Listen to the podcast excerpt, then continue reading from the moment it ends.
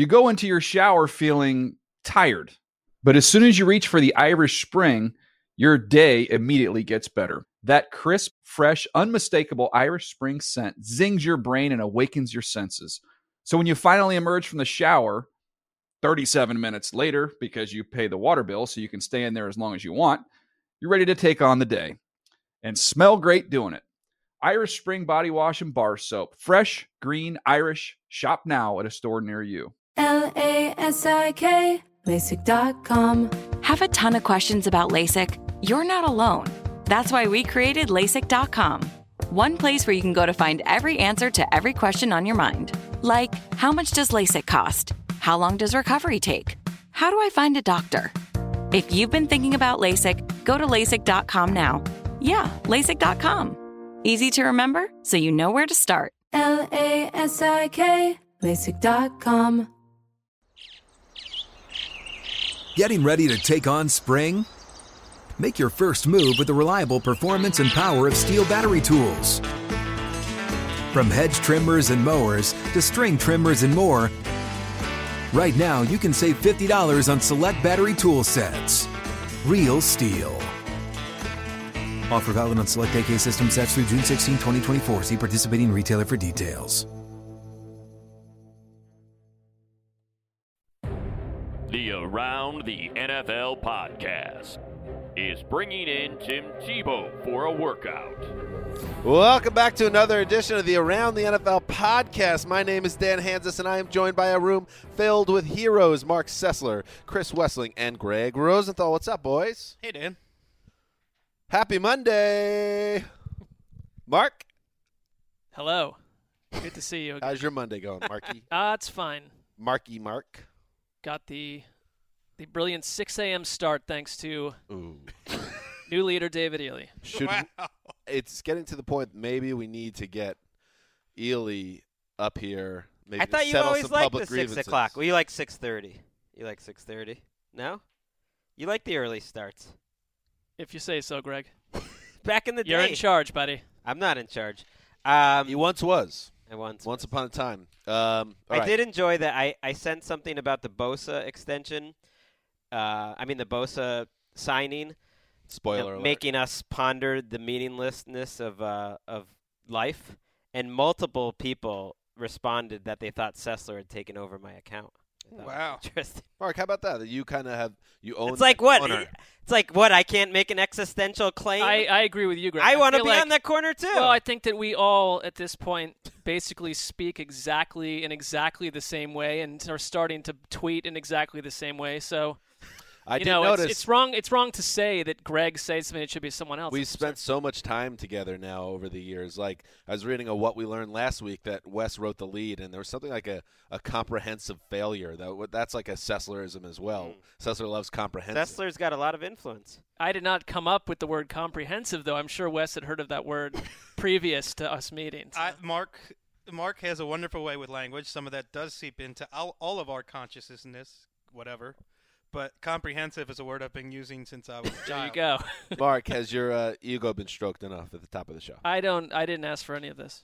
Uh, today is uh, yes the Monday edition of the Around the NFL podcast, sponsored uh, by no one. Uh, but here's the thing, beloved by you know some people. Beholden to no one. Yeah, that was a little rough. Uh, nice show today. Nice and si- simple. Keeping it nice and simple. In honor of the end of the TD era, we're going to do a tight 54 today. That's the goal. I'm going to write it down right now. Week three of the preseason recap. Uh, we'll go through all of the games that took place from Friday through Sunday, uh, which, well, there were four on Thursday, right? Two. Two. Four teams. That's what I meant. That, that would be Got that right. So, 16 minus 2, 14 games to talk about.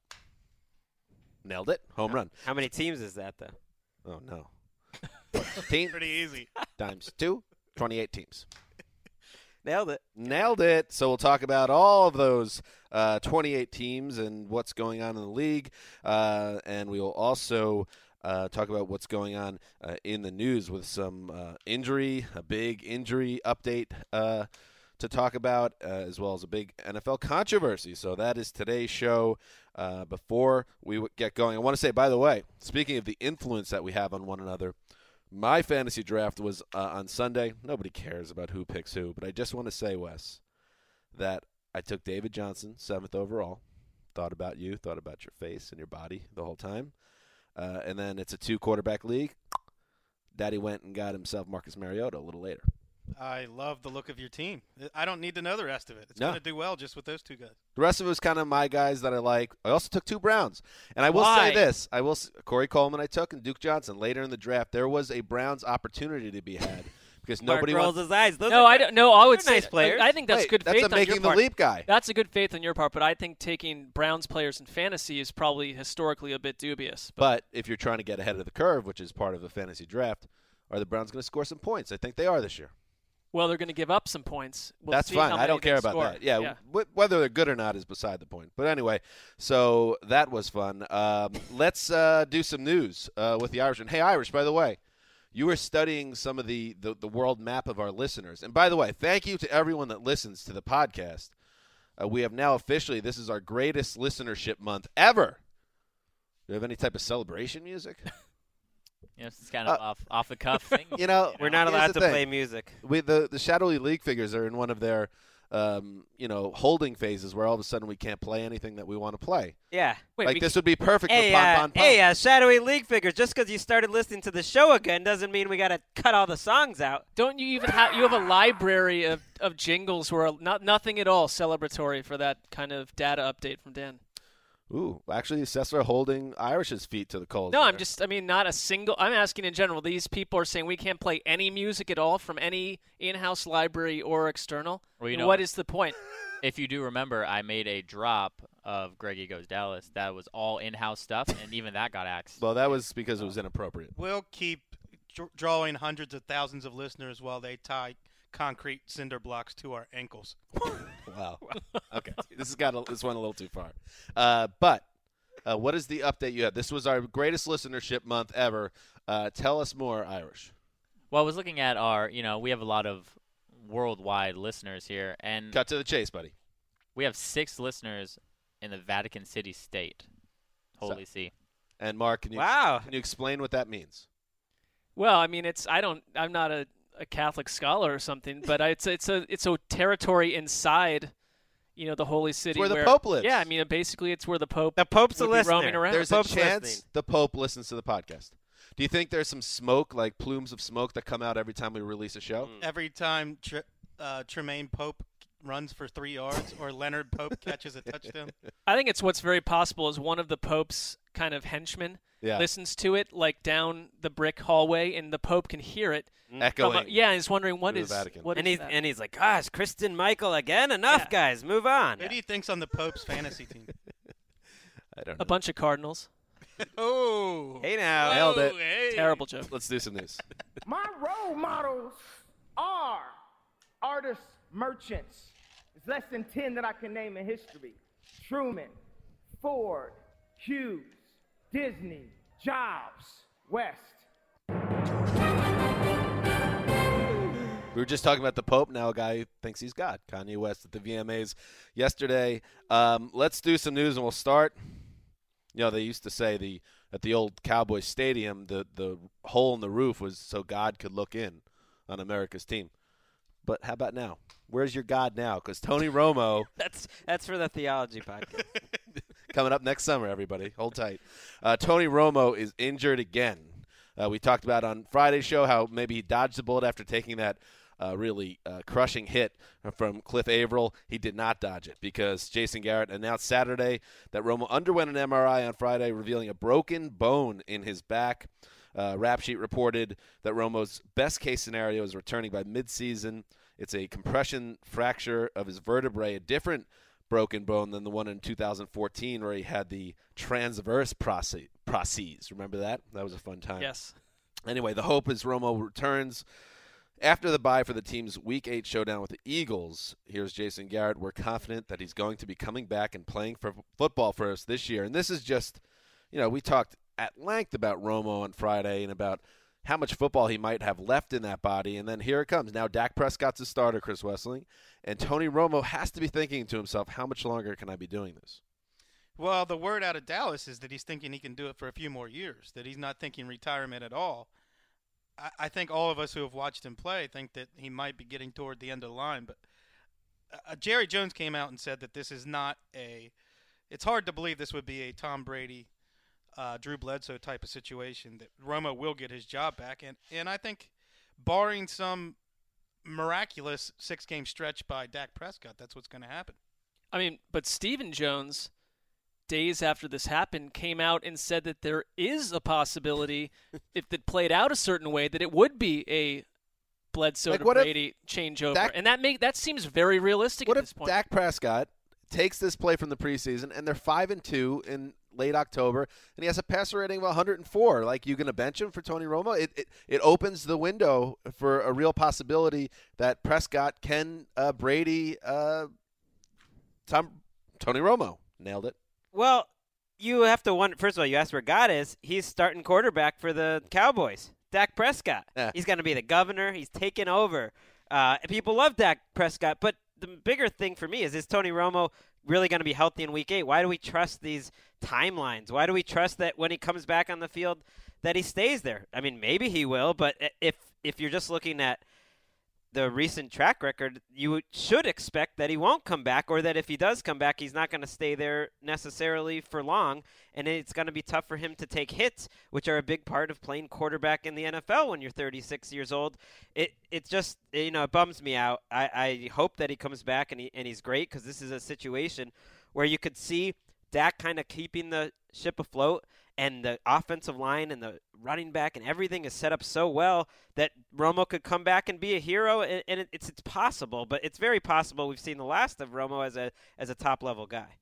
That's possible. I think when I look at this situation, as opposed to previous seasons when you had cast-offs and rejects like Brandon Weeden and Matt Cassel, Kellen Moore, masquerading as legitimate backup quarterbacks, it's no surprise that the Cowboys didn't do well. But in this situation, if you could pick one offense for a rookie to step into, it would be the Dallas Cowboys offense. Absolutely. Behind that line, throwing to a 10-time Pro Bowler in Jason Witten, one of the best wide receivers in the NFL in Dez Bryant, and Ezekiel Elliott, who looks like a special player. It, it- I think it is important to note that st- exactly to your point that Stephen Jones said that at this time around compared to last year, we're not going to sit around worrying about when Tony gets back. I think that he that, that Dak Prescott for any rookie quarterback, this is about as good of a situation, you know, their defense aside that you could find yourself in.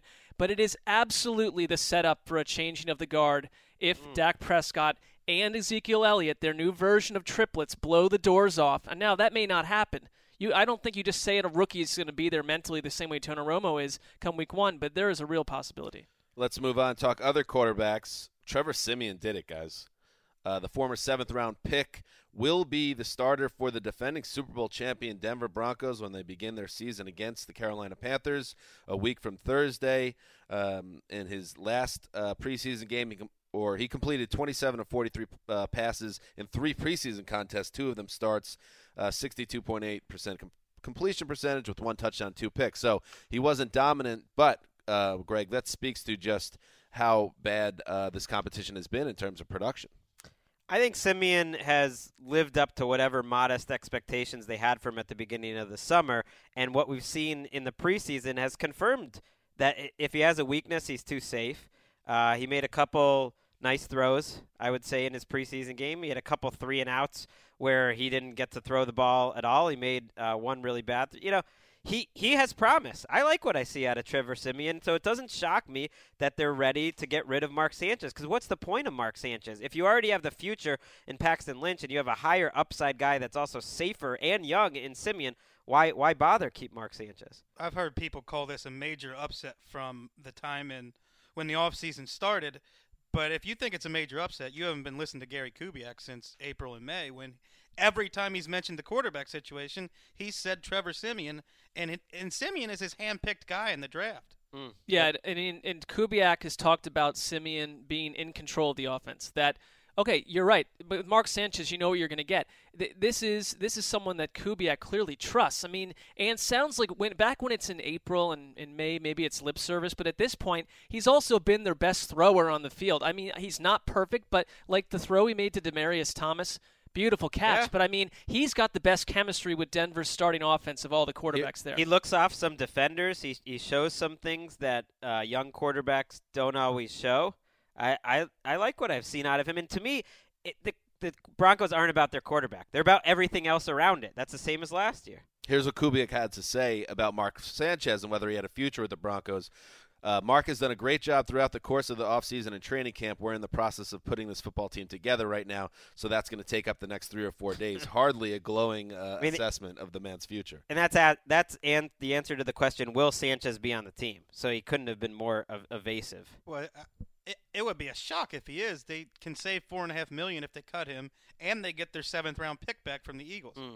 I wouldn't be surprised if they bring in another veteran quarterback that started some games in the in in the NFL. Not the challenge to start, but Just have him in the room. just to be there, and who knows in, in case of emergency.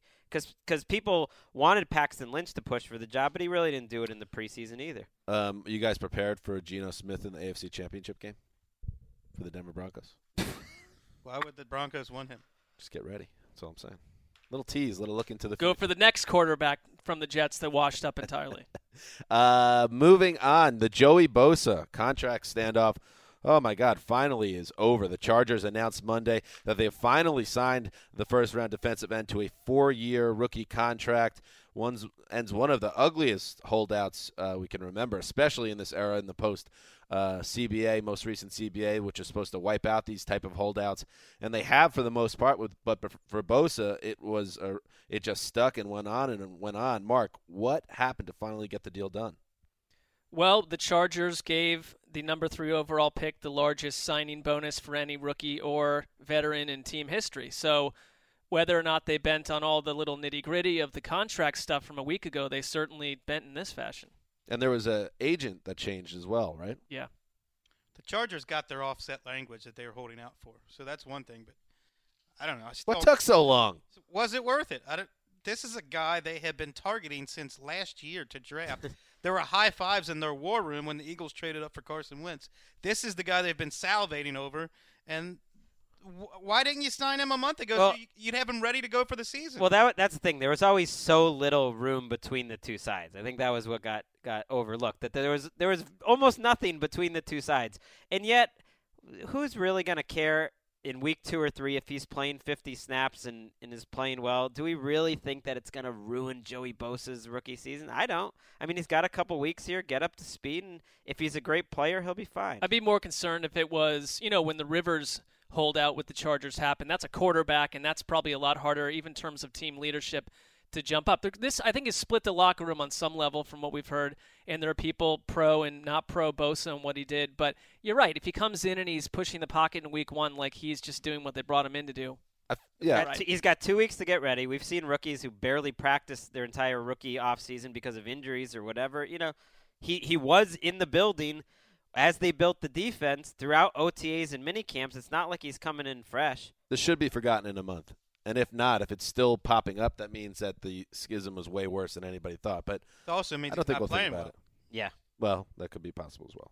But he seems like a polarizing personality as well. So now you drop him back in that room, and we'll see what happens. Uh, Do we have a breaking news drop? sure. Marks Browns acquired a fourth round pick in exchange for a punter. Wow. Celebration music? Nope. That means Andy Lee is worth more than Barkevius Mingo. Well, I like that deal. Well, Why I, not? A I think his punter for a fourth rounder. His NFL career has proven that out. That Andy Lee is He's more one of the best punters in the league.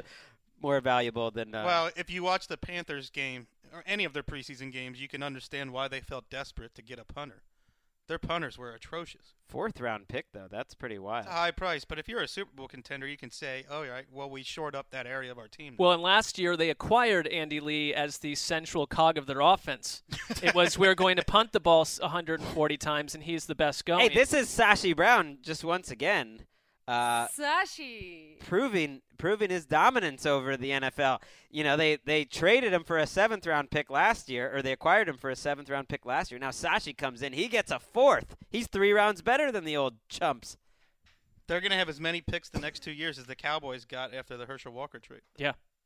Does that mean the Browns are going to win three Super Bowls in the next seven years? Let's worry about winning three games. Here's the thing with all those picks: how many wide receivers did they take other than Cole? Well, th- there's year? an issue here because Three or they four, have too and- many wide receivers. and how many have stepped up? Right. Zero at this point. Well, they haven't had the chance for early snaps. So you're right. You have to maybe keep trading. You can't bring in 17 rookies every year. Uh, moving on. Finally, uh, big old hashtag controversy broke out in the NFL this weekend around Colin Kaepernick, the 49ers quarterback, who uh, it this is something that had been going on, but it was only noticed now uh, that he's been refusing to stand up for the playing of the national anthem in protest of what he deems are wrongdoings against African Americans and minorities in the United States. Uh, he did it at least one other preseason game, but it was after the 49ers preseason loss to the Packers at Levi Stadium on Friday night uh, that Kaepernick spoke out, and he actually spoke to Steve Wyche. He had this to say I'm not going to stand up to show pride in a flag for a country that oppresses black people and people of color. To me, this is bigger than football. It would be selfish on my part to look the other way. There are bodies in the streets, and people are getting paid leave and getting away with murder. The uh, 49ers then released a statement essentially um, playing both sides of the fence, which they had to here, saying that you know the it's an honor to be able to uh, be a part of the national anthem, but we it, you have the right not to be a part of it if you wish. Um, what are your initial thoughts to the whole controversy, Wes? The American flag is a symbol. It means different things to different people. The national anthem is symbolic. It means different things to different people. We can all take what we want from, from it, but Colin Kaepernick also is a symbol of the American dream. Biracial kid, adopted, grows up, 4.0 student, could have gone pro in baseball or football. Who's who's more representative of the American dream than Colin Kaepernick? I just find that interesting that he kind of he's talking about an issue that's on a lot of people's minds and a lot of people view it in different ways. I'm fine with him kind of taking a stand and having people having this awareness on people's minds to discuss an issue that's very important right now.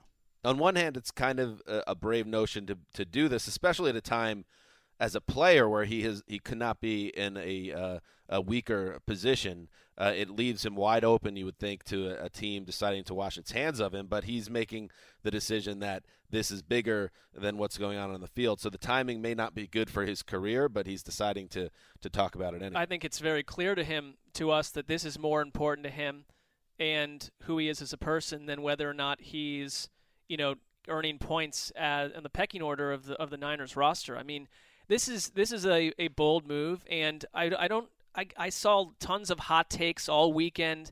I get it. Um, there's people. There's never been a time in our country where people seem more divided about so many things. But if you love America, you have to love the fact that what makes the country what it is is that people are allowed to coexist with completely different viewpoints. And you're allowed by free speech to criticize them. That's right. It's the most American thing possible is to make a protest. I mean that that is that is America in a nutshell, and I think what's inarguable with this is how effective it has been. He has taken in a very simple, non-threatening gesture, while hundreds of people at that stadium are probably using the bathroom during that national anthem and or talking or doing whatever during the national anthem. It's not like it's some sanctified thing that everyone has to stop for. By doing something very simple and peaceful, uh, during the national anthem, he has gotten the entire country to be talking about this. Now, people aren't necessarily always talking about the um, sent the actual sentiments that he's talking about, which is oppressing black people. I don't know if people have gotten into the guts of that, but for the people that are really angry with Colin Kaepernick, I'd say listen to to his press conference on Sunday Do because you think those are the type of people who want to listen to his press conference? No, May- maybe no. not, but I think they would understand it more. And and what I would take away from that is he was ready for everything that's coming, and he wants to talk about this, and that it's all very well thought out. It's a different Colin Kaepernick because we talk about a quarterback that does not like to talk to the press. One, two word answers. If you watch and hear what he had to say yesterday, he absolutely. This is a topic he cares about. He's thought about. We're not asking him to be a 75 year old wizened person that's seen the earth for what it is. It's at his age point and where he is right now at that departure point. But he was, I thought he did a good job explaining where his heart was at. It's a good point because I remember when he his star was at its apex when we covered that Super Bowl against the Ravens. He was a guy that was very shy around the media, didn't have a lot to say when everyone wanted a piece of him. So I would have never predicted 4 years later that he'd be in the middle of this. And one more note in terms of a little history, 20 years ago, uh, Mahmoud Abdul Rauf, uh, who's on the Denver Nuggets, uh, was suspended by the NBA for a game for refusing to stand for the national anthem before they worked out um, a compromise. I would think the NFL it would the, the NFL should steer, give this a wide berth. Put it that way. I agree with you. because if They- the NFL decided to get involved with this, it would cause an uproar that the league does not want anything to do with. Right Well, they quickly did. They released a statement which indicated to me that's his right and he can do what he wants. shows you how much things have changed. It, yeah, that's a it's a great point, and and I and I've heard people. I think one important thing he kept saying was that he he knows that his it's not about him that he's representing people that don't have a press conference that don't get noticed uh, if they wanted to make a stand in whatever jobs or anything that they do. He's he's representing those people. One last thing I do want to throw out there: NaVorro Bowman, because we do have to see how this will play in that locker room if he's going to be around. Uh, told Steve Wyche this weekend things like this break teams apart, and we can't let that happen.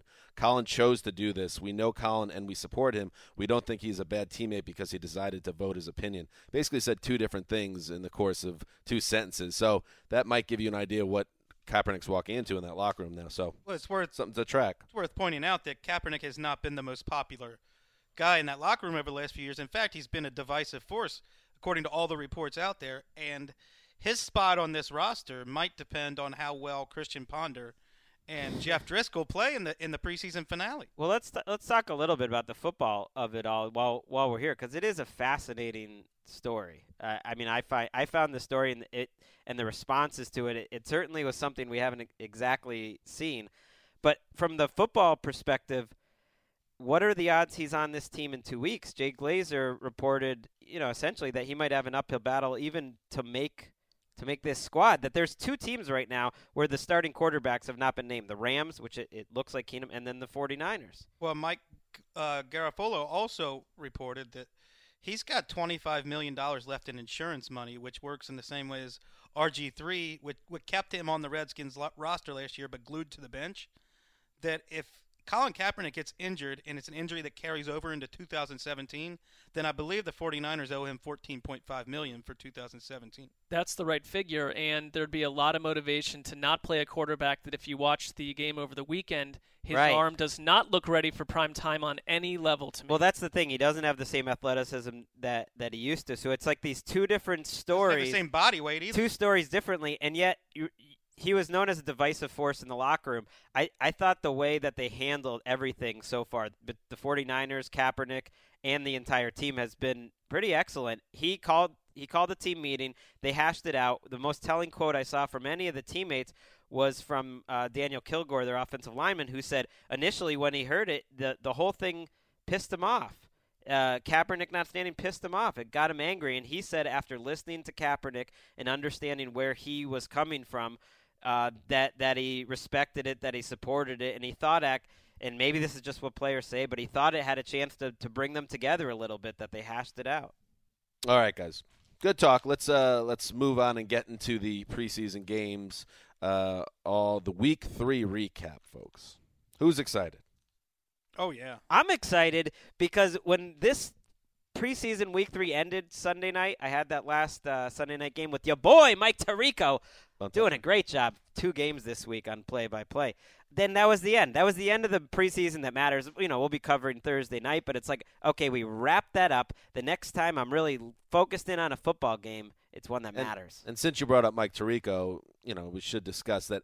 I am not happy with the language in this contract between the NFL and uh, Sun- Sunday night, Thursday night football. You don't want an angry day on NFL. Tirico should absolutely be calling that Thursday night game. As much as I love Al Michaels, give Al, who's by the way, uh, not for nothing in his early seventies, Celebrated his 50th e- wedding anniversary yesterday. congratulations. Um, how do you know about his? well, they went life? they went into it on the on the broadcast. If you watch the game, they wide spent a few Okay. minutes on Yeah. it. Anyway, so Al, Al on Sundays and Tirico on Thursdays sounded great until Tirico the the torch was passed, but instead they have Tirico in some type of host role, which just seems like a little course correction. I'm not happy about it. quickly eclipsed the Bosa thing as the worst contract language around. Why would you not want the best play-by-play guy that we have right now Hmm. doing primetime NFL games?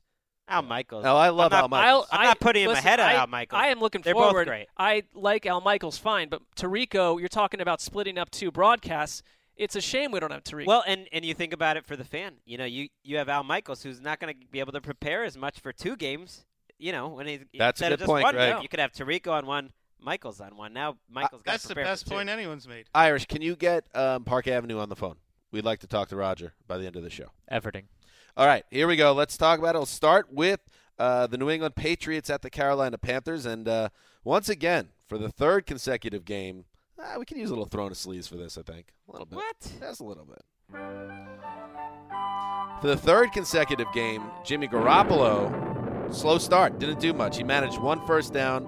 He managed a first down in just one of his first four possessions. Then Tommy Brady comes in, who's not playing uh, until week five, as we know. And uh, Wes, the difference between the two guys, unless again, weeks ago, Bill Belichick was asked, "Is there any way Jimmy Garoppolo could stay in the lineup once Tom Brady's off suspension?" The difference between these guys is stark, Wes. That was a laughable question at the time. The person who asked it should have been fired forth, forthwith and without any follow up questions. That was just a ridiculous thing to say. In this game, I mean, it's only a couple of quarters in a preseason game without Gronk, without Danny Amendola, without some key players. But Tom Brady, at this point in his career, not known for attacking d- down the field, comes in and immediately his first two completions are longer than any Garoppolo completion of the preseason, except a screen pass to James White. And I think that's very telling. It's awfully hard to get a read on Jimmy Garoppolo right now. I'm not sold on him. I don't think he's an asset for the Patriots right now.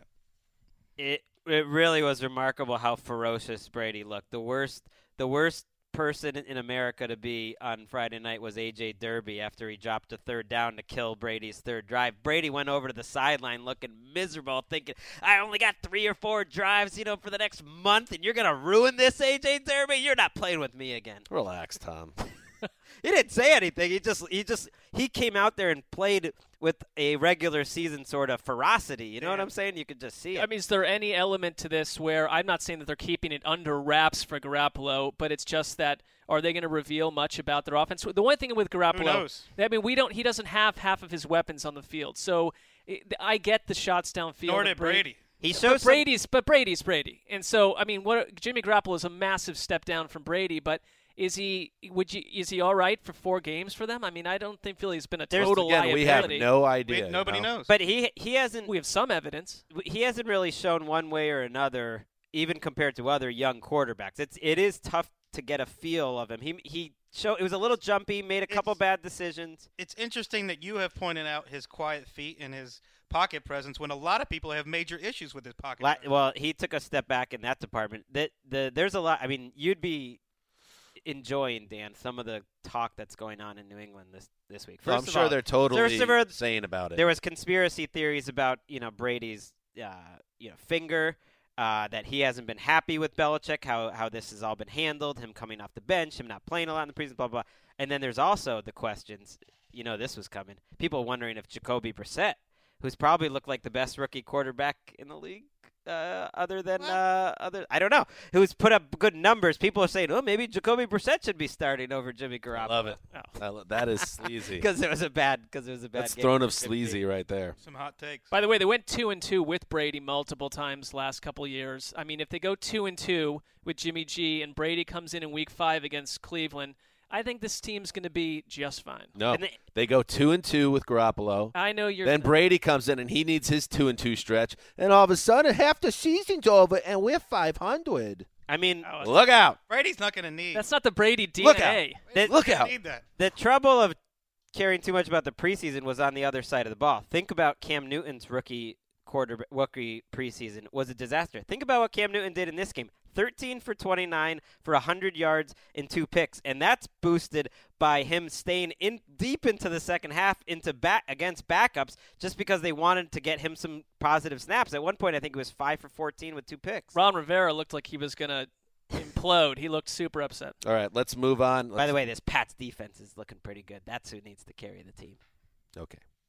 Can I move on now? No. Okay. Moving. It wait, can I move on? Yeah. Okay, good.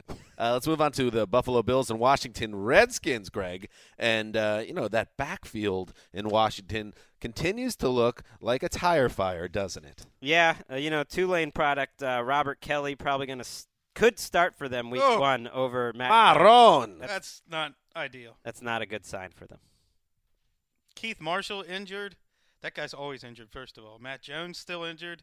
This is this backfield is a trophy. Ryan Kerrigan needed an MRI after that game. We'll see if that that's serious. DeSean Jackson's had a really nice training camp overall and, and backed it up with his preseason. Looks very good. Pass rusher Preston Smith, second year guy, looked great against the Bills. I think universally in this room, we expect um, Kirk Cousins to come back down to earth.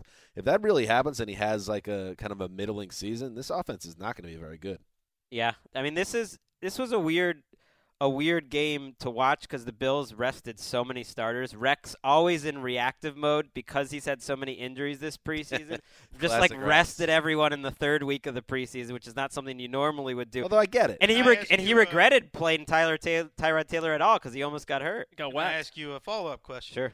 Is it generally a good thing when your coach in any sport is in reactive? No. No. No. And Rex is always that way. This feels a little fear-filled to me to suddenly sit sit half your roster in a preseason game. It's like you know what? You never know these going to get hurt. Go out and play them. They still need the experience. This was a, this was your third game. the two teams that are the most reactive are whatever team Rex Ryan's coaching and the Dallas Cowboys. They always Can't rea- argue with that. hardcore in the offseason that they're whatever their problems are, they will go directly at that thing and do something obvious. One one thing I did not expect to write down uh, this year, Reggie Bush looks solid. Clear Oh, number Here we go. I don't know. He's not Gale Sayers, guys. It's a little surprise. A nice little player I'm shocked that he is their backup uh, running back. at the I- end of the line. My notes looked a little different on Reggie Bush in that game. Still pushing that narrative out after all these years, Greg. I thought he looked like the running back version of Tony Romo. Let's uh, let's talk about uh, the Pittsburgh Steelers and New Orleans Saints. Uh, and uh, Wes, we, you know, sometimes it makes you think the inherent uh, think of the inherent meaninglessness of our jobs because a lot of Sammy Coates posts uh, on this website and around the internet. Uh, but the, Sammy Coates wasn't much uh, part of the scheme in this third preseason game, was he? Well, if if I hear what you're saying, we should basically all take May through August, Hmm. the end of August, off work. That's an old Sessler uh, idea. Well, Marc might have been onto something there because you know, just like our Jimmy Garoppolo analysis will be made entirely meaningless in a, in a couple weeks. all of these Sammy Coates posts from early August have been rendered meaningless by Eli Rogers, who's running as the first team slot receiver. I think Big Ben's first two drives were all no huddle, and there were two touchdown drives.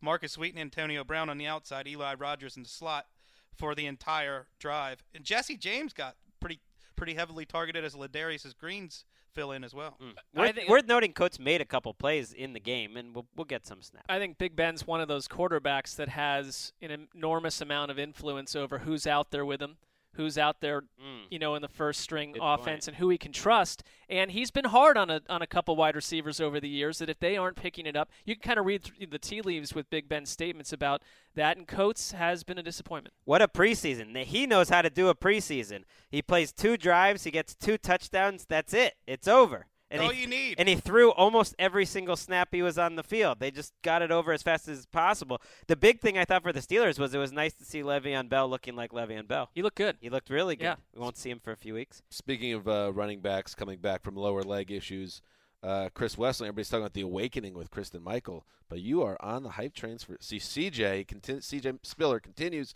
to be a guy that you're into. Well, I mean, let's see how long it lasts. He hasn't we, he hasn't really shown 2012 Bills form in a while. He did look good the other night. He looks quicker. I, I don't blame him for last year, considering he had August knee surgery and it really hindered him all throughout the season.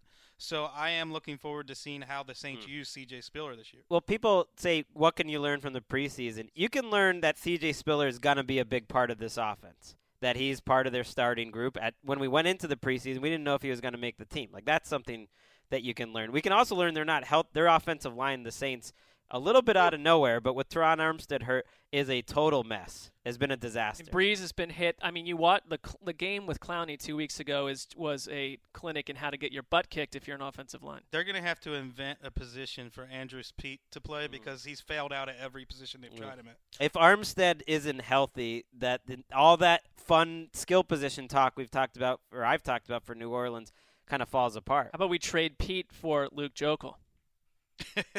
Will that accomplish anything? Well, did you watch Luke Joeckel at guard, which we can get into down the road, but that had problems. Little guard talk coming up later in the show. Cleveland and Tampa Bay. Marc Sessler, Josh Gordon. Forget about Russ. This guy looks like the guy that tore up the league a couple of years ago. The Browns are a very weird team. I mean, it's there should be something disturbing about the fact that someone that has not played in a year and a half was immediately the best player on your roster. But Gordon looked immense. He looked fantastic on two big catches. But the for me, if if you're a Bucs fan, you have to be happy with what Jameis Winston did against this defense. It was not a perfect game, and it hasn't been a perfect game for Jameis Winston in the per- per- perfect preseason form in general. But he carved up a wanting Browns defense, one that I think could be one of the worst in the league. And the Browns on offense, the only way they have to counter is these big shots downfield. There's they had eight quarterback sacks. They were wrecked. RG3 is not going to stay on two feet if that continues. They have no sustaining ground game. And really, the only thing that you see is that it's Terrelle Pryor or Gordon or fill in the blank going 35 yards down the field once or twice a game.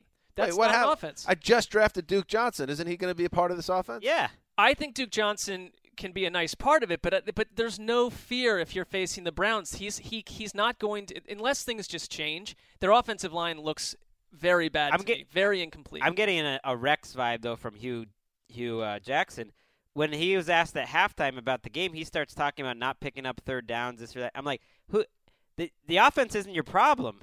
First of all, they did some nice things on offense. It wasn't really their fault that they were way behind. The defense is their problem. You know, he needs to be just as focused as that because they have those weapons you talked about.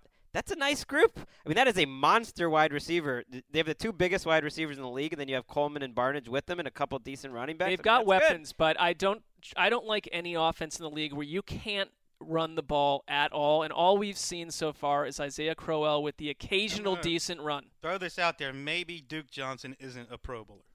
We'll see. I just. He, I just I feel like we're now we're hedging our bets here. I thought he was going to be. a I I like Duke year. Johnson I've making never, the leap. He's like a poor man's Gio Bernard. I think he'll be uh, similar, but uh, more physical. Can we Gio Bernard. talk about the Bucs for i would like to. And I was just going to set up one thing. Roberto Aguayo, big day for the rookie kicker, second round pick.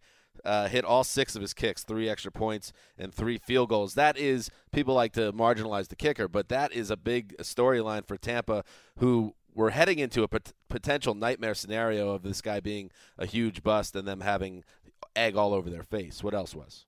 Yeah, that was good to see for a guy like that who was already embattled to to work his way out of it. But that pass rush in Tampa, which we haven't seen in years.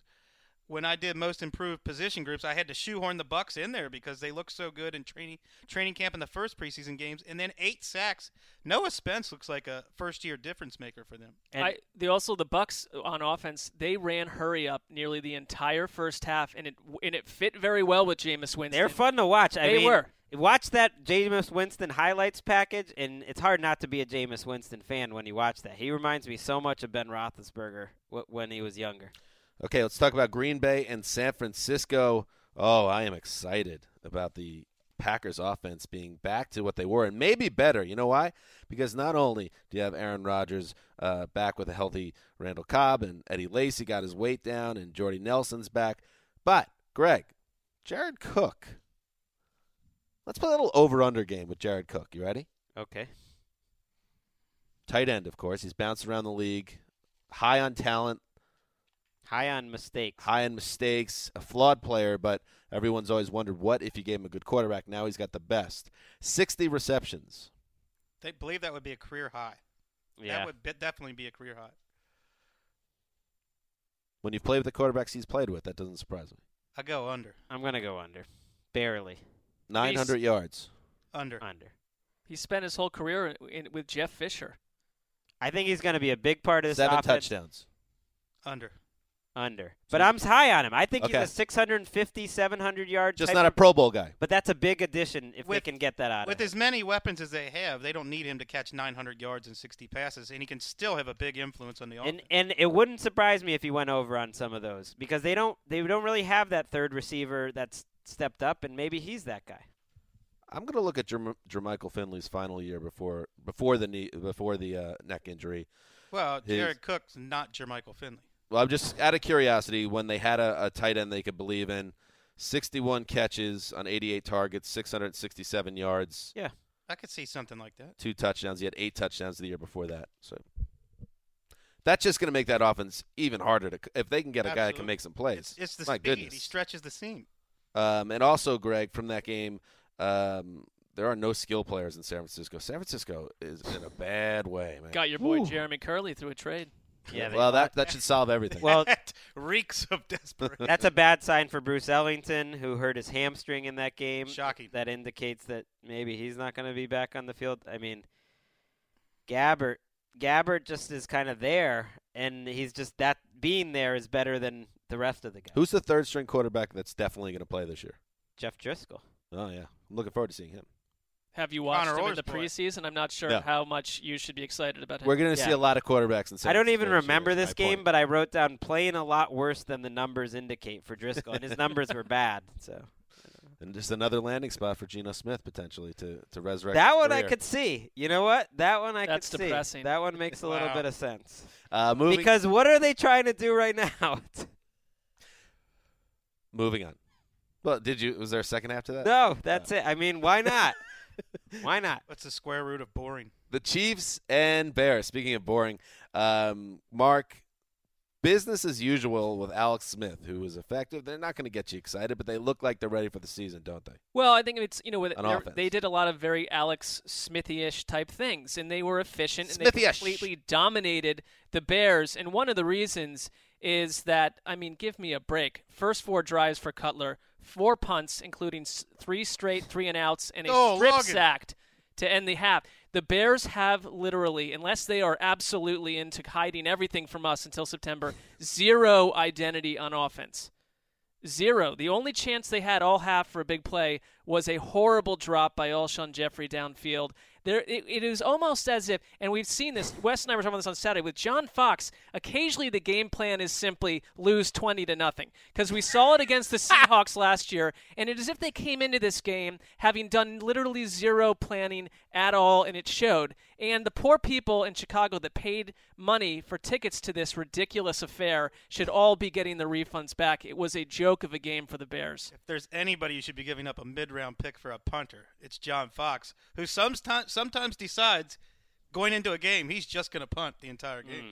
I, I think Kevin White's struggles is one of the big stories of the preseason. They threw the ball to him, I think, eight times this preseason, and those eight throws gained 12 yards. The only time they could get him the ball were those quick, quick outs where he gains three yards. He doesn't look like he knows where to go.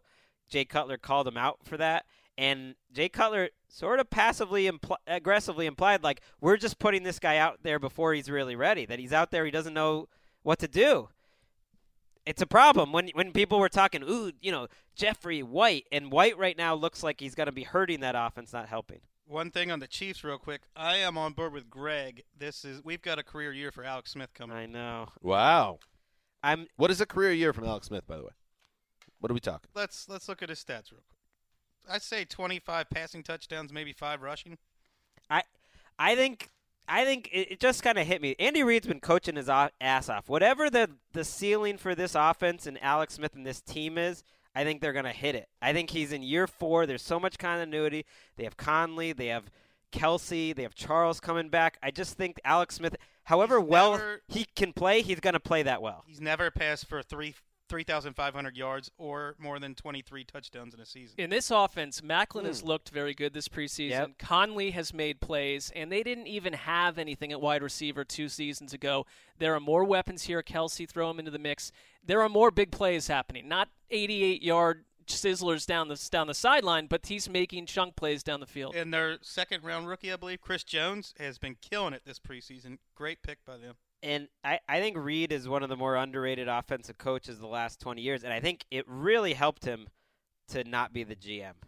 He's a great example, and he's talked about it. And listening to John Dorsey talk on these telecasts, he seems I don't know. He just seems like a very smart GM. It's a nice combination there. Uh, let's move on to Detroit and Baltimore. And Chris Wesseling, Joe Flacco made his debut uh, in the preseason, 11 of 16, uh, coming back from that ACL tear. That he's not 100%, but he looked like he's ready to go, right? He's got eyes for Mike Wallace. You can see that right on the first couple of drives. And my takeaway continues to be it's only a matter of time before Terrance West takes Justin Forsett's starting job. There is a mountain of difference, not only between the way West ran his first couple of years in the league and, and, how he's running now, but also between how he's running and how Justin Forsett's running. West is exploding through the holes. He's decisive, one cut and downhill, which is exactly what you want to see out of your running backs. I think Forsett had a chance to be cut if Kenneth Dixon didn't hurt his knee in this game, and he's now out a month, and so now they don't quite have the same depth they had a week ago. Otherwise, I wouldn't have been surprised for you to be right and that West would have been the starter. On the Detroit side of the ball, West Ameer Abdullah uh, got his first action of the preseason, and he showed you enough with that injured shoulder, right? Well, I think there was the one play where he got to the edge and, and hit the pylon for about a 20 yard touchdown run. Didn't do much other than that because their offensive line still doesn't open many holes. Hmm. And by the way, we have our first uh, sandwich wager closed for the 2016 season. Oh, please. Not happy about this, but uh, you know, a wager is a wager, and Benjamin Watson tore his Achilles out for the year and you will eat well because of it. Listen, I'm not excited about it. Well, just, you we just what? it's just a matter of bookkeeping. That's all. I think next time I do some like mid-August over/under sandwich bet with you, who's won like seven sandwiches me off this at this point, is if they if they go into the season with a broken bone or ripped up tendon, the bet is off. I mean, they got to be healthy starting week one. I would, but the language was actually baked into the wager. We talked about it specifically. No, it's on me. I should have I should have mentioned this, but I mean, Right. I you know it's it's poor. Do you want uh, me to? I could. I'll, I'll wash my hands of it. If I get the, if I can take it in the standings, I don't need the sandwich. No, next time. Next Okay. time, I'll buy you a giant sandwich for you to eat. Enjoy yourself. Moving on. Now that is some that's some quiet storm right there. I enjoyed it. Uh, moving on to the Philadelphia Eagles and Indianapolis Colts. Wes, you wrote in our what we learned. You've heard this story before. The Colts got pushed around on both sides of the line of scrimmage. Is this the softest team in football? Uh, Don't we ask that every year? They're incredibly soft. They've lacked backbone throughout the Pagano Grigson era, and it looks like they're going to again because the defense. I don't even know if they have any starters left. They're all injured, and the offensive line. They've drafted nine offensive linemen in the past four years, and the facts. That's crazy. The facts remain that Andrew Luck has been hit more than any quarterback since he entered the league, and that Vick Ballard's 105-yard effort in December of 2012 remains the lone 100-yard rushing game of the Andrew Luck era. The only thing is oh my God, he's been in the league so long.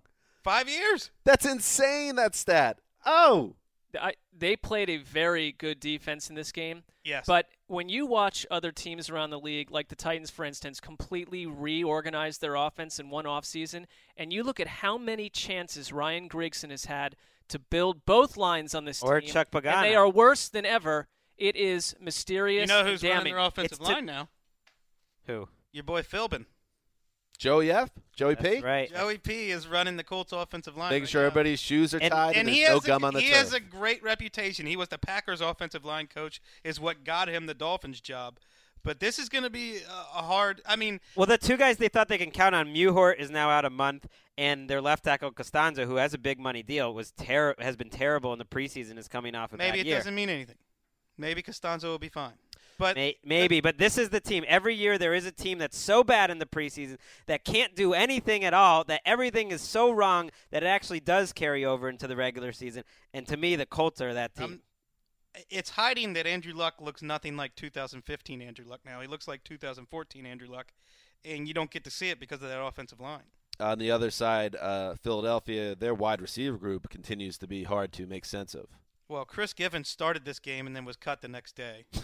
that is not a good situation. Josh Huff, who seems to drop a pass per game, was their most productive wide receiver.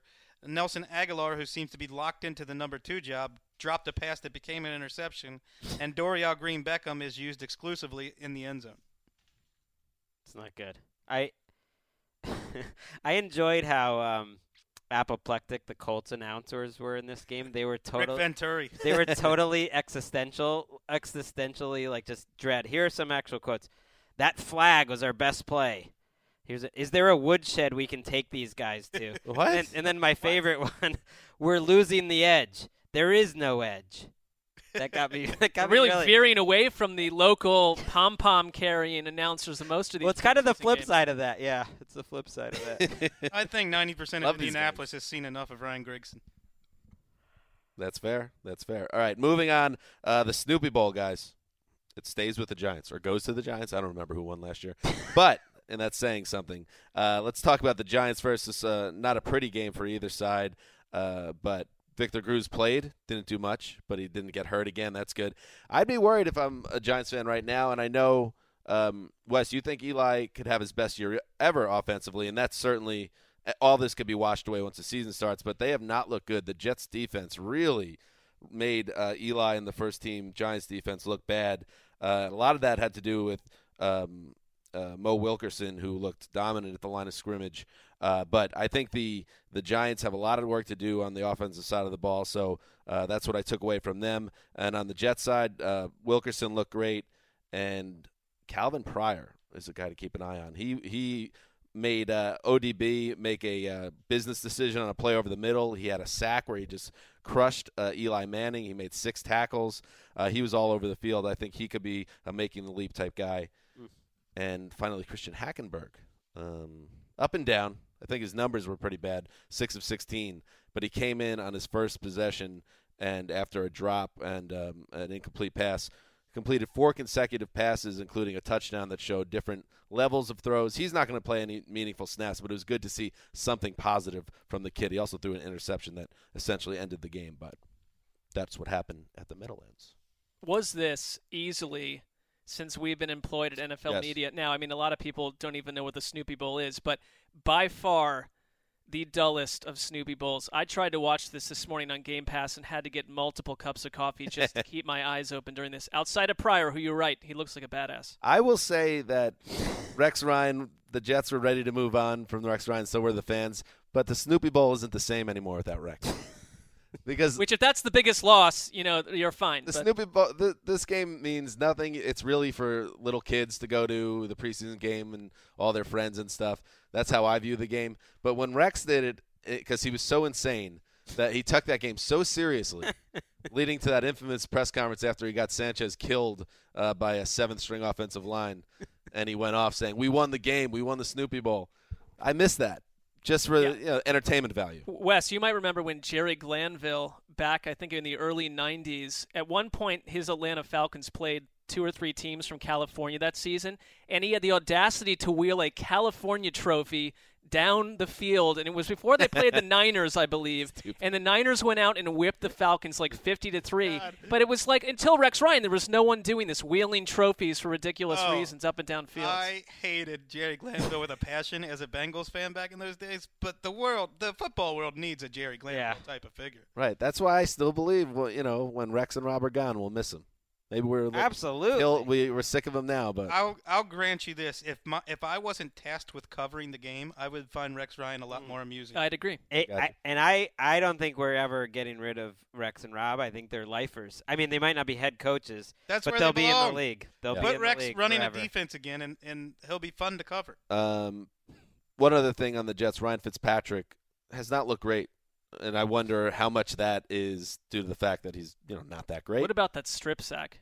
yeah, I mean it was Yeah, not a good look. Well, I like the I like the cojones on Ryan. Only Ryan Fitzpatrick would try to stiff arm Johnathan Hankins, a 350 pound man, with his left hand while he's holding the ball with his right hand, and then attempt to throw. I mean, he's an insane person. he, mi- he missed, you know, he went to Harvard. You'd think he Right, would make takes smarter risks. decisions.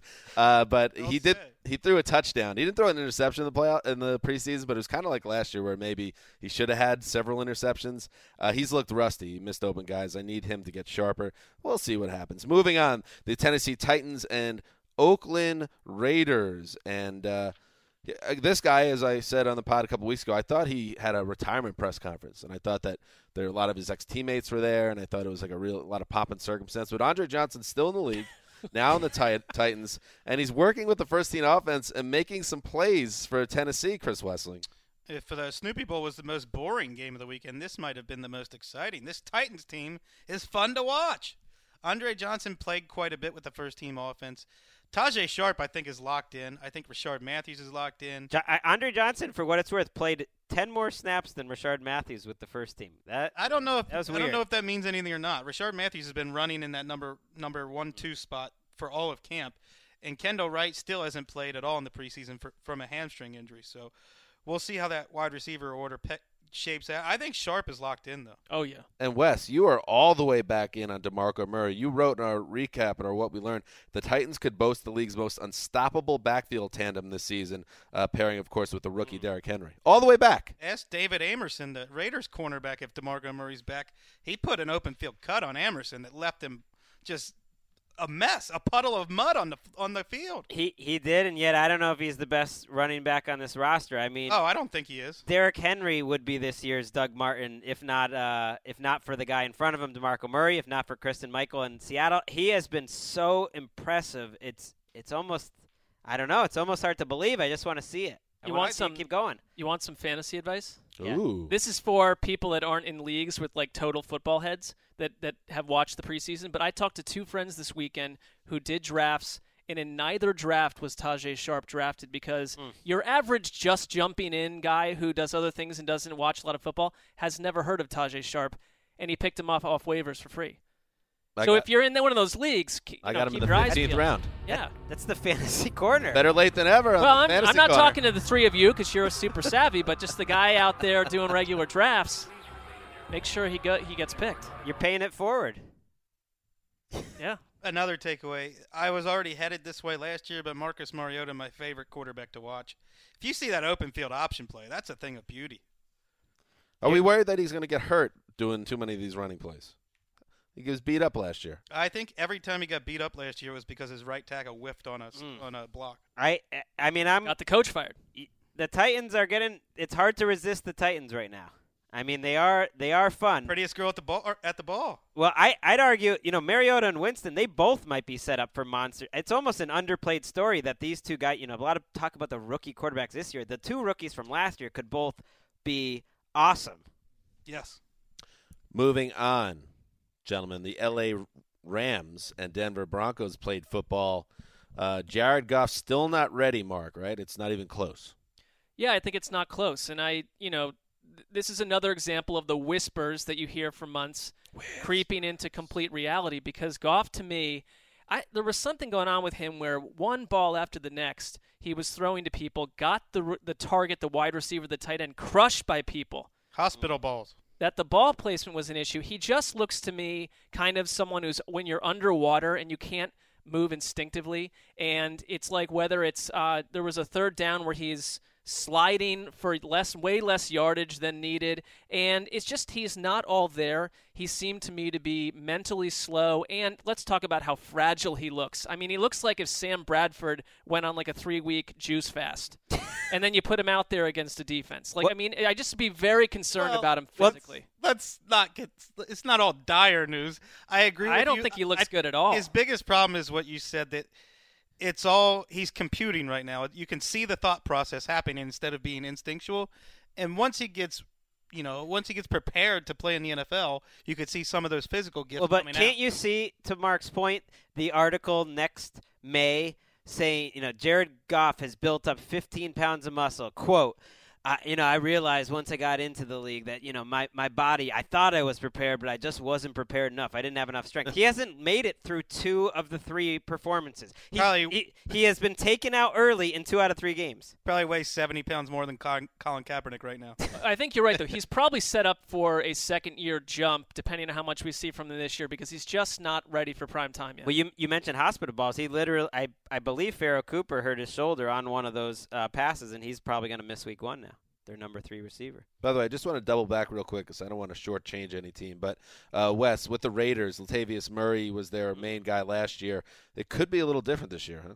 Yeah, I think so, and I think that the Raiders talked about this most of the offseason, that they wanted a compliment to him. bec- I mean, I I am not sold that Latavius Murray is a good running back, and I don't know if the Raiders are either. DeAndre Washington, whom they- whom they drafted in the fifth round, looked really good, and Jalen Richard, who or is it pronounced Richard? Jalen Richard, I, I barely ever heard of him before this game, and he looked great. I Their mean, they coaching- barely didn't. They basically didn't play Murray in this game. Well, I think it was because they want to see between Washington and Richard which one's going to be their number two, and it could turn out that both of them eat into Murray's workload. Richard has been the coaching staff has been raving about him all month. And and they play uh, Olawale, who's underrated. I think he's a good fullback, and they use him as a tailback too. Between all those guys, I think it adds up to don't touch Latavius Murray in your fantasy draft. And moving back to LA and Denver, but let's stay in the backfield because uh, rookie Devontae Booker uh, looks like the number two running back. Where does that leave Ronnie Hillman, guys? Well, I think Ronnie Hillman, you know, depending on what, what they really want to do with each of these guys, that Ronnie Hillman is was a potential cut candidate. And as you look at his contract, he's a one year deal with the Broncos right now. CJ Anderson is their absolutely number one guy, no questions asked. And I think that Booker has shown himself to be easily better than Ronnie Hillman this mm-hmm. preseason. Booker is an interesting running back who's only going to see more and more time with this offense. Ronnie Hillman may be your Week One starter for the Washington Redskins. That's fair. I mean, I think that he could be easily be moved. He had a, he had a couple nice runs in this game, but he's so clearly not their number two person. There's no questions asked at this point. By the way, I think I think watching this game, Case Keenum, he knows what he's doing. He's, Yes, he does. He's Yep. crazy like a fox. He he knows all I needed to do this preseason was not make turnovers, and I can just keep this job. Like I'm not gonna be too risky. I'm not gonna be crazy, Case Keenum. I'm just gonna let everyone see what this rookie looks Yeah, like, go- and I'm just gonna do nothing. Go like eight of fourteen for 76 yards, and you are Jeff Fisher fever dream territory right there. He loves it. It's an excellent plan until you're playing the Seahawks defense when it matters. Right. By the way, big week. Speaking of the Rams for Hard Knocks, who they they are threatening uh, to have a bottom third all time season for the series. Let's I'm threatening it- not to watch it. Yeah, let's just keep it real here, Greg. I know you don't like any type of criticism about the show, but we got to be fair. I I think They that's need a big show. I think that's true, but it's kind of like when The Sopranos were on. I'll take the worst episode of The Sopranos over just about anything else that's on. I am not so it saying still that. making it still makes me happy. I'm just saying whether it wants to be a top five or bottom five all time Hard Knock season, we're gonna episode Oh. four on Tuesday is gonna be a big. well, top five. I, maybe. I agree with you. I watched. I've, I'm caught up, and I I agree with that take. They had there's some pressure on them. Could be I bottom agree. three. Let's keep No, it I agree. I agree with you. Let's see. I'm not counting it out yet. You know. It's like picking the best, you know, and worst Tom Brady seasons. Why you even got to have a worst? That was the year after he blew out his knee. You know uh, the best part about all this stuff you guys talking about? Oh, what's up, Irish? You can. oh, hey Dan. What's going on? The best part is there's NFL Game Pass where you can go back Oh, and watch right. these games. Uh, we were told we need to organically work in. We Well, already that was did. organic. We already did, even without even you noticing. We said that talked- you should we go to talked Game Pass. NFL.com slash Game Pass to start a free day, free seven day trial. Uh, bullet point live out of market preseason games, bullet point game replays during the regular season. We said all that. And what you want Not to all do of is that. you want but to we watch. that Game Pass. You want to dial up the Tennessee Titans. There you go. There you go. How you like that, Shuttle League figures? Keep tying cement. Hey, here's a around. Give us back some pon pon pon. Here's a fact. There's maybe not an NFL product that exists that we've used more over the years than NFL Game Pass. That's fair, dog. Uh, moving on, San Diego and Minnesota. Teddy Bridgewater didn't play in week two of the preseason. People were wondering, ooh, what's going on with that? But he looked okay, Marc, didn't he, this week? Yes, Still in my uh, ad reading uh, yes, mentality. that was that was nice. I think the highlight for him was a he ran a very nice two minute drill right before the half where he hit Charles Johnson for 19 yards. There's a lot of people saying that Teddy Bridgewater can't throw the ball downfield. Hits uh, Diggs for 22, then Kyle Rudolph for a 27 yard touchdown. One, two, three.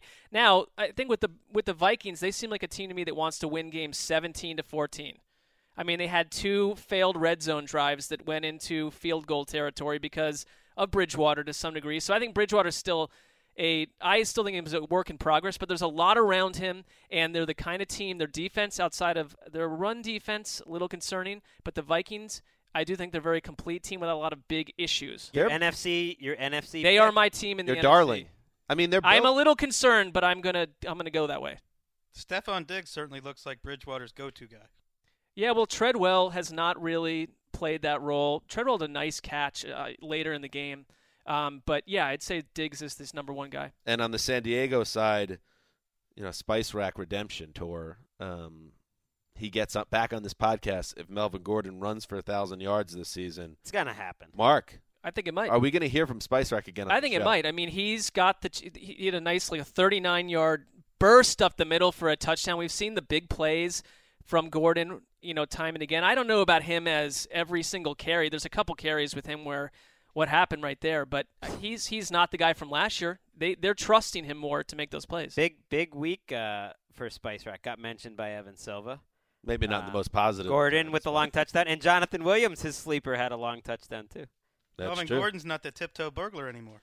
Marc, you like that new uh, facility up there in Minneapolis? Yeah, I mean, speaking of Game Pass, my I judge games generally on do I would I have to watch this again? Is it just hard on the eyes? And I th- for being what it's not a dome, it's a enclosed but very tons of natural light. The field looks good. There's good energy in there. I'm a big um, fan of that that stadium. Much more light, not nearly as dank as most domes. Not at all. It's hard to make a, a football stadium unique, and this one looks pretty It's, cool. I mean, th- you know, sometimes they oh you get a Super Bowl because you just built a new stadium. Well, this one looks like this will be fun to go to. But are there live out of market preseason games available Game Pass? That uh, uh, someone else can answer. I think No. there are. There are. Absolutely. What is it? What a live out of game market? What does that even mean? No, like if you're in LA, can you watch the Vikings? Oh, please, of course you could. Against the Packers in Minnesota. Of course you could, unless That's you true. signed up for the That's a live that I out of have. market preseason game. Oh, preseason game only. Game replays during the regular season. So you can't watch it live, but Monday morning start firing away. I mean, if we get a sponsor, the spots will be this smooth Yes. and this, you know. Well, Rusty, you never get us any ads. We got check with McDonald's and everybody's flying high. You know, flyboys all over the place. Cinder blocks. You know, we got nothing. We got cinder blocks. All right, keep moving. We will get through this. Arizona at Houston. We're still doing this. Yes, Carson Palmer threw more interceptions. You're not worried about it though, Greg, are you? No, let's move on to the regular season. A couple tip passes. He had a nice drive. At the and the Cardinals, they owned it. They didn't care about the preseason. They said they weren't taking it seriously. So I'm not going to take it seriously either. We're going to Bruce give Bruce Arians- Arians the benefit of the doubt. Bruce Arians handed over play calling to Harold Goodwin Right. for most of the month. Let's you can't judge anything. Not, I, I totally agree. I'm not worried. David Johnson looked good. They did make a nice drive when they needed to. I think the Texans probably feel good uh, that they had such a positive game. If I was concerned about the Cardinals, it would definitely be on defense, not on offense, anyways. Especially at cornerback, they lost Mike Jenkins for the season, and uh, the Texans carved them up. What are you laughing at? Well, it's at? the first game that Brock Osweiler looked I thought this was supposed to be quick. somewhat Never thought. Mike Jenkins was going to make the team in the first place. Bruce Arians literally said he might start last week. Yeah, uh, several guys might start, just like Geno Smith might have started for a while. Any comments, by the way, about the um, Houston quarterback situation? He had a nice game, going deep down the field. I think his Greg first won't even say nice his game in name. It's like Bill preseason. Parcells talking about Brock the, uh, Osweiler. Oh, what about Tom Savage Ah. real. He's he's looked good this preseason. Tom preseason. Savage is real. Tom Savage is real. finally Cincinnati and Jacksonville? Uh, oh, by the way, just one more uh, point. This last bit. Uh, Harold Goodwin was given play calling duties for Arizona, as you said. Every week of the preseason, they've been giving play calling duties to a different Harold. Week one, it was Harold Ramis. Week two, it was Harold Baines. Harold Baines. Yeah. Wow. Yeah. One of the greatest designated hitters in history. Next, what? Week four, they're out of Harold's. so- Harold Reynolds. Harold Reynolds, week four, HR. Finally, Very odd decision by the Cardinals. Cincinnati and Jacksonville. AJ Green hurt his knee. He's okay. Andy Dalton looks okay. He's good. Or is he, Greg?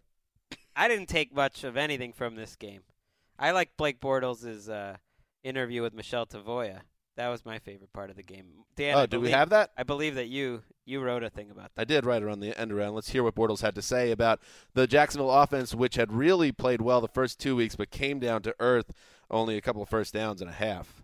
Uh, well, we played pretty bad. Um, you know, I don't think they did a whole lot of things to stop us. We played pretty bad uh, at every position, and usually that's what happens when you play bad. Uh, you don't score a lot of points. That made That's me, it. That made me like Blake a little more. Yeah, he's keeping it real. Made me like him. I think Greg is you're underselling the Bengals a little bit. They looked very sharp last night. They looked incredible. No team could survive as many significant injuries as they've had this preseason. They've had about as many injuries as anyone, and yet their roster's so deep it hasn't hasn't hurt them. All right.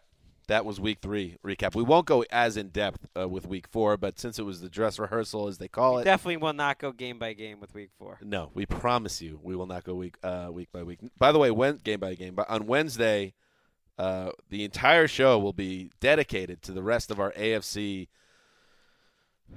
preview. So stay tuned for around the majority of the AFC in 42 minutes coming up on Wednesday's show. Because we already did the AFC East. We did the East. Now we're going to knock out those last three divisions. Uh, and next week, our sandwich props and all sorts of fun. Uh, oh, and before we go, what was that, Irish? Uh, I was just reminding you that we didn't get our Type 54. Oh. What are we at? Where are we at? Just a smidgen over at 113. Could that be because of the 25 minute Game Pass uh, spot that we were asked to do? That would be a good boogeyman, but no. It's just that we can't stop talking. Hey, there's always the next show. We've turned into what we what we didn't want to be. Yep. Just a bunch of over Bloviators. overpaid bloviators. Line up sponsors. Part of that is true.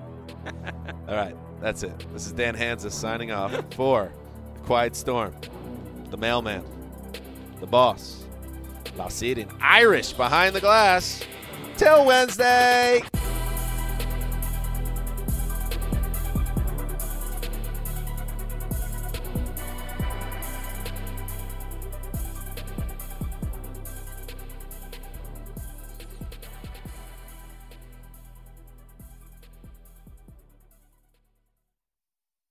You go into your shower feeling tired, but as soon as you reach for the Irish Spring, your day immediately gets better. That crisp, fresh, unmistakable Irish Spring scent zings your brain and awakens your senses. So when you finally emerge from the shower, 37 minutes later, because you pay the water bill so you can stay in there as long as you want, you're ready to take on the day and smell great doing it. Irish Spring Body Wash and Bar Soap. Fresh, green, Irish. Shop now at a store near you. With the new Dexcom G7, you can achieve better diabetes results without painful finger sticks. It sends your glucose numbers to your compatible phone or watch, so you can always see where you are and where you're heading. See how food and exercise affects your glucose, making it easier to spend more time in range and lower your A1C. Take control of your diabetes with the number one recommended CGM brand. It's easy to get started today at Dexcom.com. That's Dexcom.com. Dexcom data on file 2023. If your glucose alerts and readings from the G7 do not match symptoms or expectations, use a blood glucose meter to make diabetes treatment decisions. For a list of compatible devices, visit dexcom.com slash compatibility. Open a limited time 11 month certificate at Kemba Financial Credit Union. At 5.25% APY, it's more than triple the national average, plus, it's a safe and secure way to grow your money. Visit your local branch or kemba.org slash CD for details. Offer expires May 31st, 2024. APY equals annual percentage yield. Restrictions apply. $500 minimum and $250,000 maximum deposit. Advantage status required. Comparison based on bank rate average. Federally insured by NCUA.